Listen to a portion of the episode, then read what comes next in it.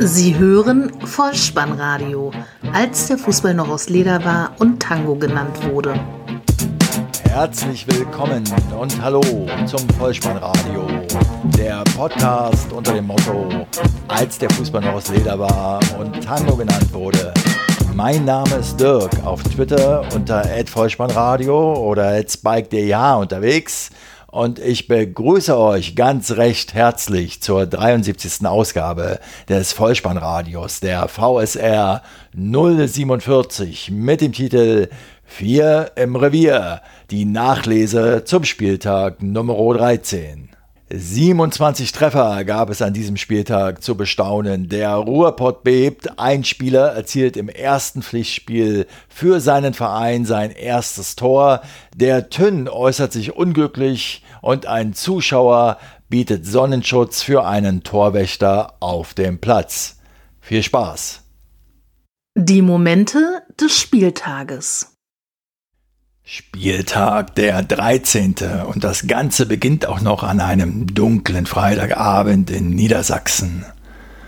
Höhere Mächte mussten allerdings nicht bemüht werden, das Duell der überraschend gut platzierten Aufsteiger zwischen Hannover 96 und dem VfB Stuttgart endete leistungsgerecht 1 zu 1 unentschieden bei einer Halbzeitführung der Schwaben.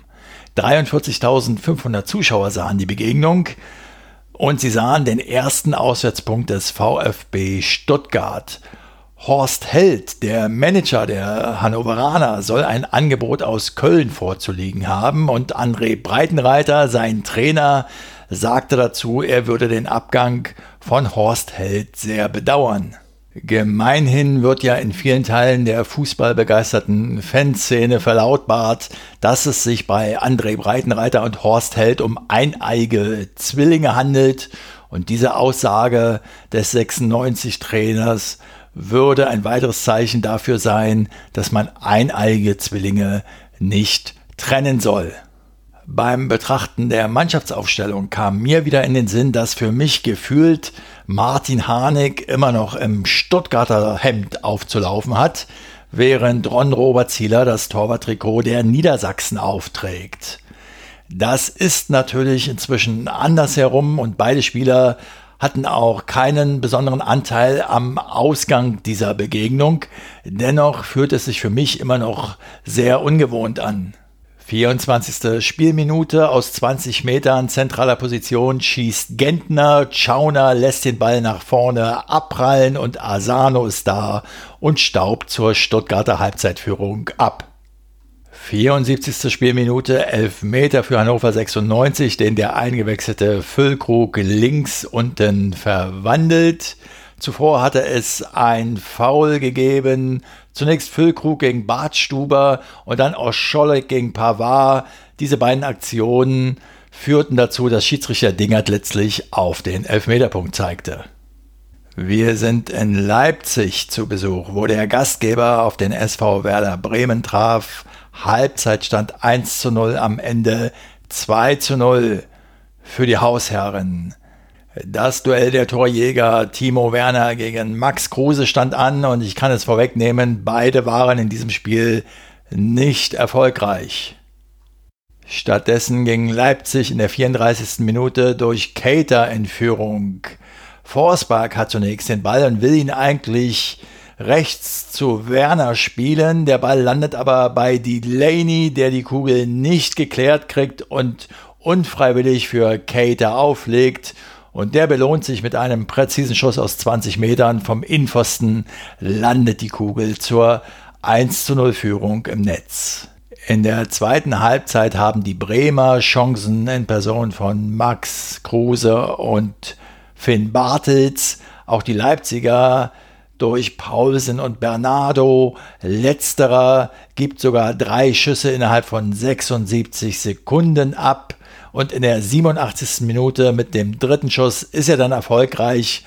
Keins wehrt eine Ecke am ersten Pfosten in die Mitte ab. Dort steht der Torschütze Bernardo und trifft ins linke Eck zum 2 zu 0 Endstand.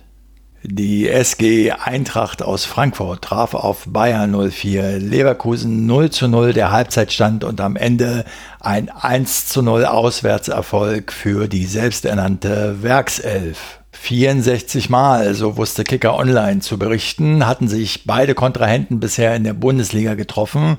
Noch nie hatte das Duell torlos geendet. Dass auch diesmal ein Treffer fiel, dafür zeichnete Kevin Volland in der 76. Spielminute verantwortlich. Konter des Auswärtsteams. Über Havertz kommt der Ball zu Memedi, der flankt von links und Volland steht in halbrechter Position, nimmt den Ball mit der Brust herunter und jagt das Leder aus elf Metern mit links in die Maschen. Dabei tunnelt er auch noch Fallett. Die Leverkusener waren es auch, die die erste Chance des Spiels durch einen Schuss von Memedi in der 21. Minute für sich verzeichnen konnten. Auch Alario traf zweimal den Pfosten, einmal per Kopfball und einmal mit einem Schuss. Die Frankfurter Eintracht ging dann in der zweiten Halbzeit etwas mutiger und offensiver zu Werke, was sich unter anderem darin bemerkbar machte, dass Rebic zwei gute Chancen hatte, die aber Leno beide Male zunichte machte. Vor dieser Begegnung war die Eintracht aus Frankfurt seit sechs Spielen ungeschlagen und Bayern 04 Leverkusen hat nun acht Spiele ohne Niederlage am Stück hingelegt und holt daraus 16 Punkte. Im wunderschönen Breisgau empfängt der SC Freiburg den ersten FSV Mainz 05 und ist am Ende 2 zu 1 erfolgreich beim Halbzeitstand von 0 zu 0. Ehrlich gesagt habe ich mir von diesem Spiel nur die Zusammenfassung angeschaut und habe mich zunächst mal gefragt, wie schrecklich müssen denn die Trikots der Mainzer aussehen? Denn der Kommentator leitete seine Reportage mit den Worten ein, Mainz in den blauen Trikots, aber mit dem besseren Start. Und tatsächlich waren die Rheinhessen die bessere Mannschaft, konnten auch ein klares Übergewicht an Torschüssen für sich verzeichnen und brachten sich letztlich selbst in der 51. Minute auf die Verliererstraße. Abstoß von Zentner, dem Mainzer Keeper, den er kurz ausführt auf Danny Latza, der den Ball dann wieder zurückspielen wollte, aber nicht sah, dass Pedersen dazwischen sprintete und der Stürmer hatte keine Mühe, die Kugel mit links am Keeper vorbei ins Tor zur 1 zu 0 Führung der Hausherren zu schieben. Die größte Ausgleichschance für die Mainzer dann in der 74. Spielminute. Terracino ging im Mittelfeld nach einem Zweikampf mit Bell zu Boden. Der Schiedsrichter ließ weiterspielen und Gerbermann sah, dass der Freiburger Keeper zu weit vor dem Tor stand und zog aus 59 Metern einfach mal ab.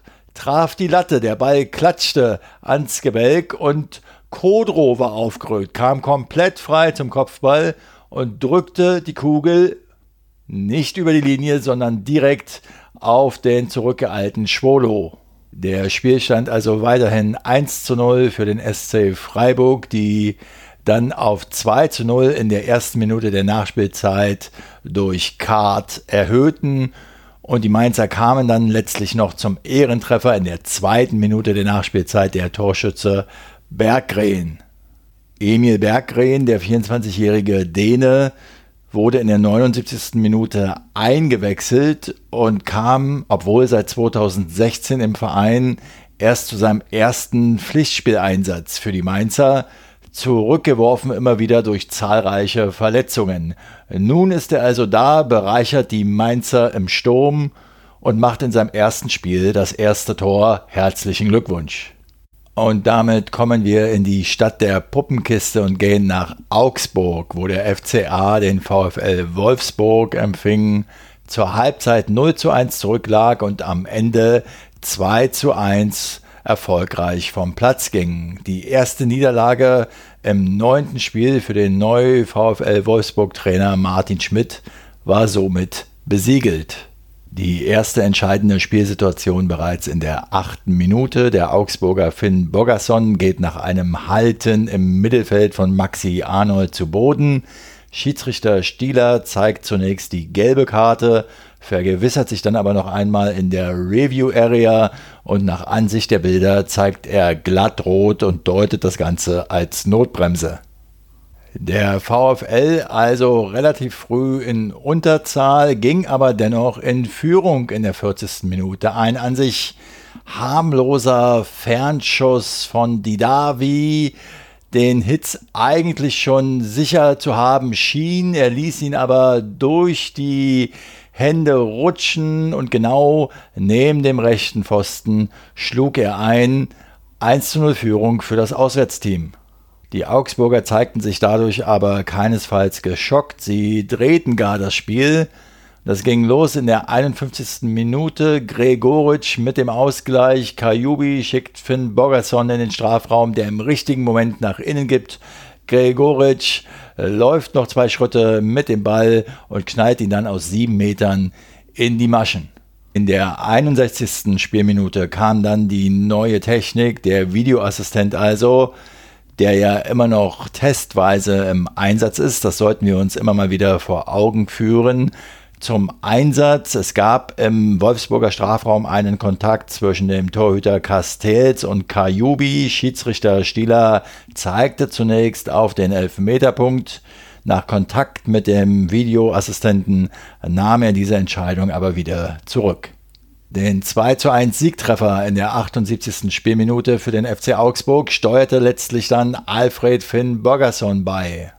Eine Flanke auf der rechten Seite von Tommy landet bei Gregoritsch und über Max kommt der Ball dann zum Torschützen, der ihn aus kurzer Distanz über die Linie drückt. Der Schiedsrichter Tobias Stieler sagte nach dem Spiel, er sei dem Videoassistenten sehr dankbar, er hätte ihm heute sehr geholfen. Und damit kommen wir zum Schlager dieses Spieltages, zum 173. Revierderby zwischen Borussia Dortmund und Schalke 04. Halbzeitstand 4 zu 0, Endstand 4 zu 4. Acht Tore und acht unterschiedliche Torschützen. Die Dortmunder vor ausverkauftem Haus mit Weidenfeller im Tor und in der Abwehr zu Beginn mit einer Dreierkette ausgerichtet. Schalke 04 exakt mit der identischen Aufstellung der Vorwoche. In der Vorberichterstattung auf Sky wurden links oben am Bildschirm WhatsApp-Nachrichten von Ecki Häuser eingeblendet. Da teilt er so wichtige Angelegenheiten mit wie Michael Zorg derzeit im Stau. Wenn er es rechtzeitig schafft, dann ist er gleich bei mir am Mikrofon. Und siehe da, Minuten später stand er auskunftswillig am Mikrofon bei Ecki Häuser. Das sind schon Technik-Nerds da bei Sky. Wahnsinn. Damit kommen wir zu den Toren. 1 zu 0 Aubameyang in der zwölften Minute. Etwas kurios, denn der Ball von Aubameyang im ersten Versuch von Fährmann noch gehalten, der ihm aber den Ball vor die Füße abwehrt und Aubameyang bringt ihn dann letztlich mit der Hand über die Linie. Allerdings war es keine aktive Bewegung der Hand zum Ball und von daher wurde der Treffer gegeben. Das 2 zu 0 für die Dortmunder dann in der 18. Minute durch ein Schalker Eigentor. Freistoßflanke aus dem Halbfeld hoch in den Strafraum hinein, von Shahin getreten der Ball. Der wird dann von Stamboli weitergeleitet. Er ist mit dem Fuß am Ball und spitzelt ihn so am eigenen Keeper Fährmann vorbei. Das 3 zu 0 dann per Kopfball durch Mario Götze in der 20. Minute nach einem schönen Lauf über die rechte Seite und einer noch schöneren Flanke von Pierre-Emerick Aubameyang. Weiter geht die wilde Fahrt in der 25. Spielminute. Aubameyang und Götze kombinieren sich in den Strafraum. Der abgewehrte Ball kommt dann zu Guerrero, der ihn Volley nimmt und im Langeck schlägt die Kugel dann zum 4 zu 0 Halbzeitstand für die Dortmunder ein. In der 34. Spielminute denkt dann Dominik Tedesco, der Schalker Trainer, es ist Zeit für einen Doppelwechsel. Goretzka kommt für McKenny, der schon die gelbe Karte gesehen hatte, und Harit kommt für Di Santo. Und mit Beginn des zweiten Spielabschnittes sollte nun die Aufholjagd der Schalker beginnen. 4 zu 1, 61. Spielminute, Torschütze Guido Burgstaller, sein fünfter Saisontreffer. Das 4 zu 2 durch den eingewechselten Harit. Wir schreiben die 65. Spielminute, Flanke von Konopeljanka, der von Toprak daran nicht gehindert wird. Dieser Ball landet dann bei Harit, eben noch eingewechselt, trifft er jetzt zum 4 zu 2. Dann gibt es in der 72. Minute die gelb-rote Karte für Pierre-Emerick Aubameyang, der den Torschützen zum 4 zu 2, den Marokkaner Harit, einfach abräumt und dafür eben die Ampelkarte sieht. Für das dritte Schalker Tor auf Dortmunder Boden sorgt dann Caligiuri in der 86. Minute der das Ganze fast Robbenesk macht. Er tanzt erst Sagadu aus und zieht dann ins Zentrum, schließt mit dem linken Fuß in den linken oberen Winkel ab. 4 zu 3.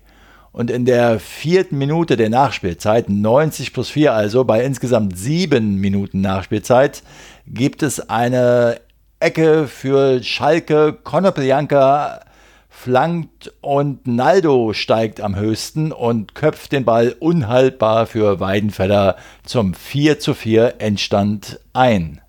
Wie es sich für ein solches Spektakelspiel gehört, habe ich natürlich auch nochmal einige Floskeln nach dem Spiel der beteiligten Akteure für euch zusammengesammelt.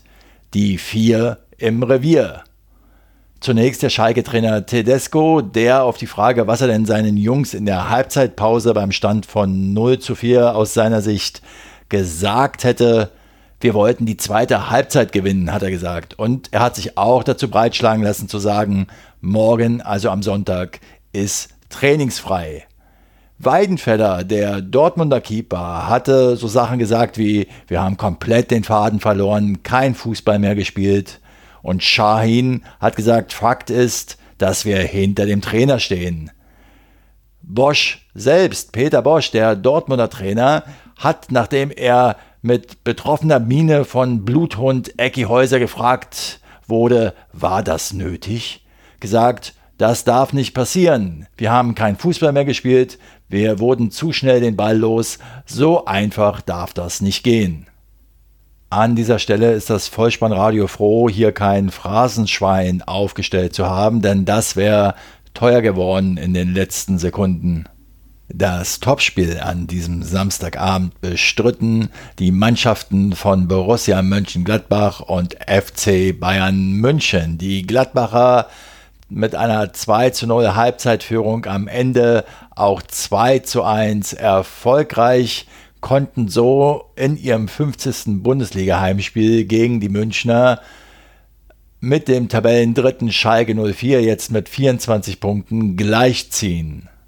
Der FC Bayern nach neun Siegen in neun Spielen nun also mit der ersten Niederlage unter dem alten und neuen Trainer Jupp Heinkes. Möglicherweise ja der Personalnot und den steigenden Verletzungssorgen bei den Bayern geschuldet, hatte es für mich zumindest in der ersten Halbzeit so ein wenig den Eindruck, als wenn Heinkes bei seinem Heimatverein, den Gladbachern, seinen Spielern, den Bayern also gesagt hätte, wenn ihr hier eine Auszeit nehmen wollt oder wenn ihr verlieren wollt, dann macht das hier.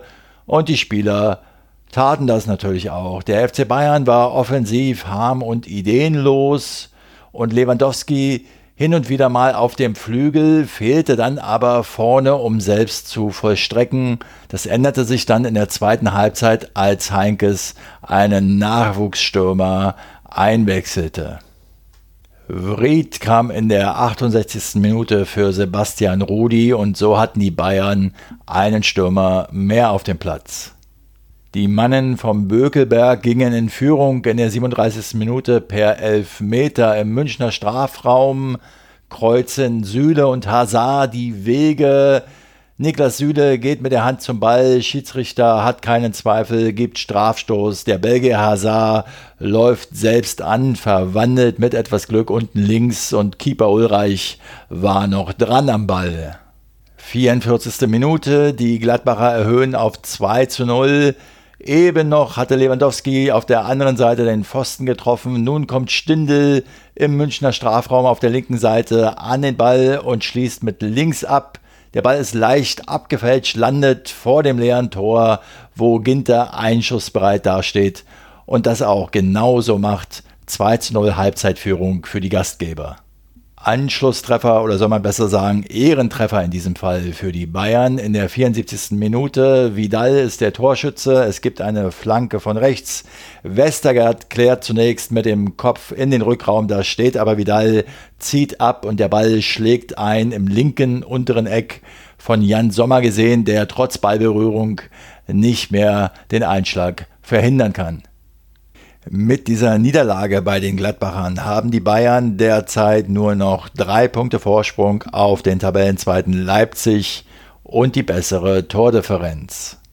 Der Hamburger Sportverein traf im ersten Sonntagsspiel dieses 13. Spieltages auf die TSG 1899 Hoffenheim und gewann völlig verdient und überzeugend 3 zu 0 nach einer 1 zu 0 Halbzeitführung.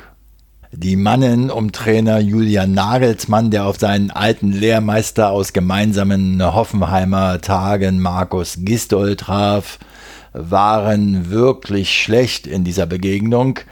Und das kann man nicht nur den unter der Woche vorhandenen Europapokalstrapazen zuschreiben. Das 1 zu 0 für die Hanseaten in der sechsten Spielminute fällt durch das 1000. Eigentor in der Bundesliga-Geschichte. Erzielt hat es der Hoffenheimer Akpoguma und es kam so. Kostic treibt den Ball über links, nimmt Douglas Santos mit, der an der Grundlinie den Ball flach nach innen gibt und dort steht eben Akpoguma, will noch vorab klären, befördert aber letztlich den Ball ins eigene Tor. Wir haben zwar noch November, aber der Tag des Mauerfalls, der 9.11. also, liegt schon einige Zeit zurück. Daran kann es also nicht gelegen haben, dass in der 75. Minute Kostic aus 30 Metern einen Freistoß direkt verwandeln konnte. In der entsprechenden Mauerentfernung von circa neun Metern standen zwar so drei Hoffenheimer Spieler rum, die lösten sich dann aber auf. Der Ball setzte auch vor Keeper Baumann noch auf, sodass der Ball zum 2 zu 0 zur Vorentscheidung für die Hamburger einschlug. Und auch am dritten Hamburger Treffer war Kostic beteiligt. 88. Spielminute, der Mann des Spiels, Kostic, an der linken Grundlinie, setzt sich durch, flankt auf den zweiten Pfosten. Diekmeyer ebenfalls wieder stark, steigt hoch, legt den Ball ab für Gideon Jung und der Youngster aus elf Metern mit seinem ersten Bundesligator zum Endstand von 3 zu 0.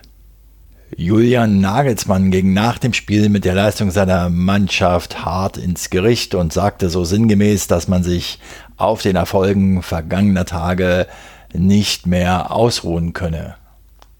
Der Hamburger Sportverein feiert mit diesem völlig verdienten Erfolg seinen zweiten Heimsieg in Folge. Im Sonntagabendspiel trifft der erste FC Köln zu Hause auf Hertha BSC und unterliegt 0 zu 2. Zur Halbzeit stand es bereits 1 zu 0 für die Berliner. Die Kölner stark ersatzgeschwächt angetreten mit dem A-Jugendlichen Bissek, der als zweitjüngster Debütant in die Bundesliga-Geschichte eingeht, nach Dortmunds Shahin. Außerdem spielt Pizarro in der Startelf, der derzeit älteste Bundesliga-Profi. Angesichts der dramatischen Personalnot wechselte der Kölner Trainer Peter Stöger in der 72. Minute noch den Nachwuchsspieler Oahim für Osako und in der 84. Minute den jungen Nartei für Lehmann ein.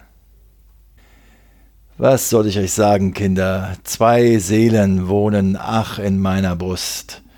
Natürlich möchte ich als Berliner, dass Hertha BSC einigermaßen gut abschneidet und dazu tut ein Auswärtssieg mal wieder gut. Der letzte ist, glaube ich, in Darmstadt erfolgt. Das ist also schon in der letzten Saison geschehen.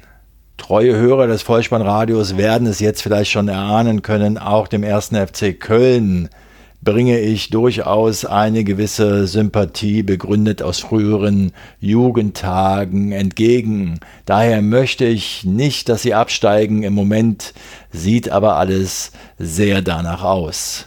In der 17. Spielminute gehen die Berliner in Führung. Nach einer Ecke kommt Selke zum Kopfball. Der Ball fliegt Richtung Tor. Ibisevic steht vor Horn und irritiert ihn. Der Kölner Keeper kann den Ball nicht festhalten und Ibisevic stochert hinterher und das Leder über die Linie. Dem Eckball vorausgegangen war eine Flanke eines Berliners, die Klünter dann letztlich zum Eckball klärte. Eigentlich hätte er diesen Ball sichern müssen, aber er sprang ihm irgendwie an die Wade, so dass es eben dann diesen Eckstoß gab. Bei dem eben schon angesprochenen Kopfball von Selke im Anschluss an den Eckball stand dann auch noch Klünter hinten drin. Er rückte also nicht raus und stellte Ibisevic damit ins Abseits. Nein, er blieb hinten drin. Will man dem FC Schlechtes, so könnte man hier von zwei krassen Fehlern in unmittelbarer Folge einer Person, nämlich Klünter, sprechen. Nun ist ja dieser Spieler auch noch ein ganz junger und er sollte natürlich auch Möglichkeit haben, sich zu entfalten und weiter zu lernen. Was er aber dabei in jedem Fall unterlassen sollte, ist in der dritten Aktion, die er aus meiner Sicht falsch gemacht hat, den Arm zu heben und mit diesem Zeichen dann andeuten zu wollen oder die Abseitsposition dann doch noch herbeiführen zu wollen. Wie auch immer, 1 zu 0 Halbzeitführung für die Berliner die in der 64. Minute noch einen Elfmeter bekamen. Selke war wieder beteiligt im Strafraum mit Tempo. Lehmann holt ihn von den Beinen. Schiedsrichterin Steinhaus zeigt auf den Elfmeterpunkt. Ibisevic tritt an und verwandelt ins rechte Eck. Und damit ist Vedat Ibisevic der einzige Doppeltorschütze an diesem Spieltag. Die Mannen aus der Domstadt mit nunmehr neun Punkten Rückstand auf den Relegationsplatz 16. Im Vorfeld des Spiels gab es eine unglückliche Äußerung von Toni Schumacher, mein Torwartheld früherer Tage, inzwischen ja Vizepräsident beim FC. Er äußerte sich zur Personalie Horst Held, der Hannover 96 Manager, der ja vom ersten FC Köln umworben wird und auch ja eine frühere Kölner Vergangenheit hat. Er bekräftigte im Interview vor dem Spiel das Interesse der Kölner, Horst Held zu verpflichten, sagte wohl auch, dass Horst Held den Wechsel selbst möchte und sprach in diesem Zusammenhang, und das ist meiner Ansicht nach sehr unprofessionell, von internen Querelen bei Hannover 96. Martin Kind, der in Hannover das Sagen hat, hat bereits am Vormittag in einer Sonntagssportsendung von Torra auf Sky gesagt, dass es kaum Chancen gibt, für den ersten FC Köln Horst Held zu verpflichten und bekräftigte das dann auch nochmal, nachdem er auf dieses Interview von Toni Schumacher angesprochen worden ist. Ich bin der Meinung, es war eine sehr unglückliche Äußerung von Toni Schumacher zu diesem Thema im Vorfeld des Spiels und sicher auch schon von Emotionen aufgeladen. Aber dennoch, wenn man ihm Böses will, so könnte man ein früheres Zitat von ihm verwenden und sinnbildhaft den Begriff Jacketkronen durch Ohrmuscheln ersetzen. Der Rundflug durch die Bundesliga-Stadien an diesem Wochenende geht langsam zu Ende. Wir haben diesmal einige starke Impressionen aus dem Ruhrpott unter Tage sammeln können. Nun aber ist es Zeit, wieder hochzufahren und aus dem Förderkorb zu steigen. Der kommende Spieltag steht an, die Runde 14. Und dazu folgt jetzt die Vorschau auf den kommenden Spieltag in Form eines Toto-Tipps. Dabei steht die 1 für Heimsieg, die 0 für Unentschieden und die 2 für Auswärtssieg. Auf geht's! Der Tototyp. Am 1.12. Freitag geht es weiter mit der Begegnung SC Freiburg gegen den Hamburger SV 0. Am Samstag dann Bayern München gegen Hannover 96 1. Die TSG 1899 Hoffenheim gegen Leipzig 2. Werder Bremen trifft zu Hause auf den VfB Stuttgart 1. Bayern 04 Leverkusen gegen Borussia Dortmund 0. Der erste FSV Mainz 05 gegen den FC Augsburg 2. Der FC Schalke 04 gegen den ersten FC Köln 1. Hertha BSC am Sonntag dann gegen Eintracht Frankfurt 0. Und der VfL Wolfsburg trifft auf den VfL Borussia Mönchengladbach 0. Zum Ende dieser Episode möchte ich euch in diesen trüben Novembertagen noch ein wenig Sonne in das Herz bringen. In meiner Timeline auf Twitter ist mir ein Video vom Ex-Bremen-Keeper Felix Wiedwald zugeflogen. Der steht ja im Augenblick in den Diensten von Leeds United. Und wie es als Keeper nun mal hin und wieder so ist, blendete ihn die Sonne und er wusste sich da sehr gut zu helfen, dank tatkräftiger Unterstützung seiner Fans. Dieses Video ist auch auf der Elf-Freunde-Website erschienen und ich werde mal schauen, dass ich diesen Link nehme und ihn in die Shownotes packe, sodass ihr da selbst direkt mal draufklicken könnt und so dieses kleine rührselige Stück von vorbildhafter Fanpflege genießen könnt. Viel Spaß dabei. Ich hoffe, ihr hattet auch ein wenig Kurzweil mit dieser Episode. Wenn das so ist, dann lasst es mich wissen. Folgt mir auf Twitter unter @vollspannradio oder besucht die Website unter bolzen und druppen.potspot.de. Dort findet ihr alle Kontaktmöglichkeiten, um mit dem Vollspannradio und damit mit mir in Verbindung zu treten. Empfehlt das Vollspannradio gerne weiter und klickt auf iTunes wie verrückt und hinterlasst Rezensionen und Bewertungen. Das Allerwichtigste aber ist, abonniert diesen Podcast, denn so verpasst ihr keine weitere Episode. Ich bedanke mich bei euch für eure Zeit, für euer Vertrauen in diesen Podcast. Bleibt mir gewogen und am Ende verabschiede ich mich nicht ohne den Hinweis loszuwerden für den Fall, dass ihr die Kugel mal wieder im Netz unterbringen wollt. Kopf, Innenseite, Außenriss und Hacke. Nein. Nur mit dem Vollspann geht er rein. Vielen Dank. Ciao. Sie hörten Vollspannradio. Vollspannradio. Vollspannradio. Vollspannradio. Vollspannradio. Vollspannradio.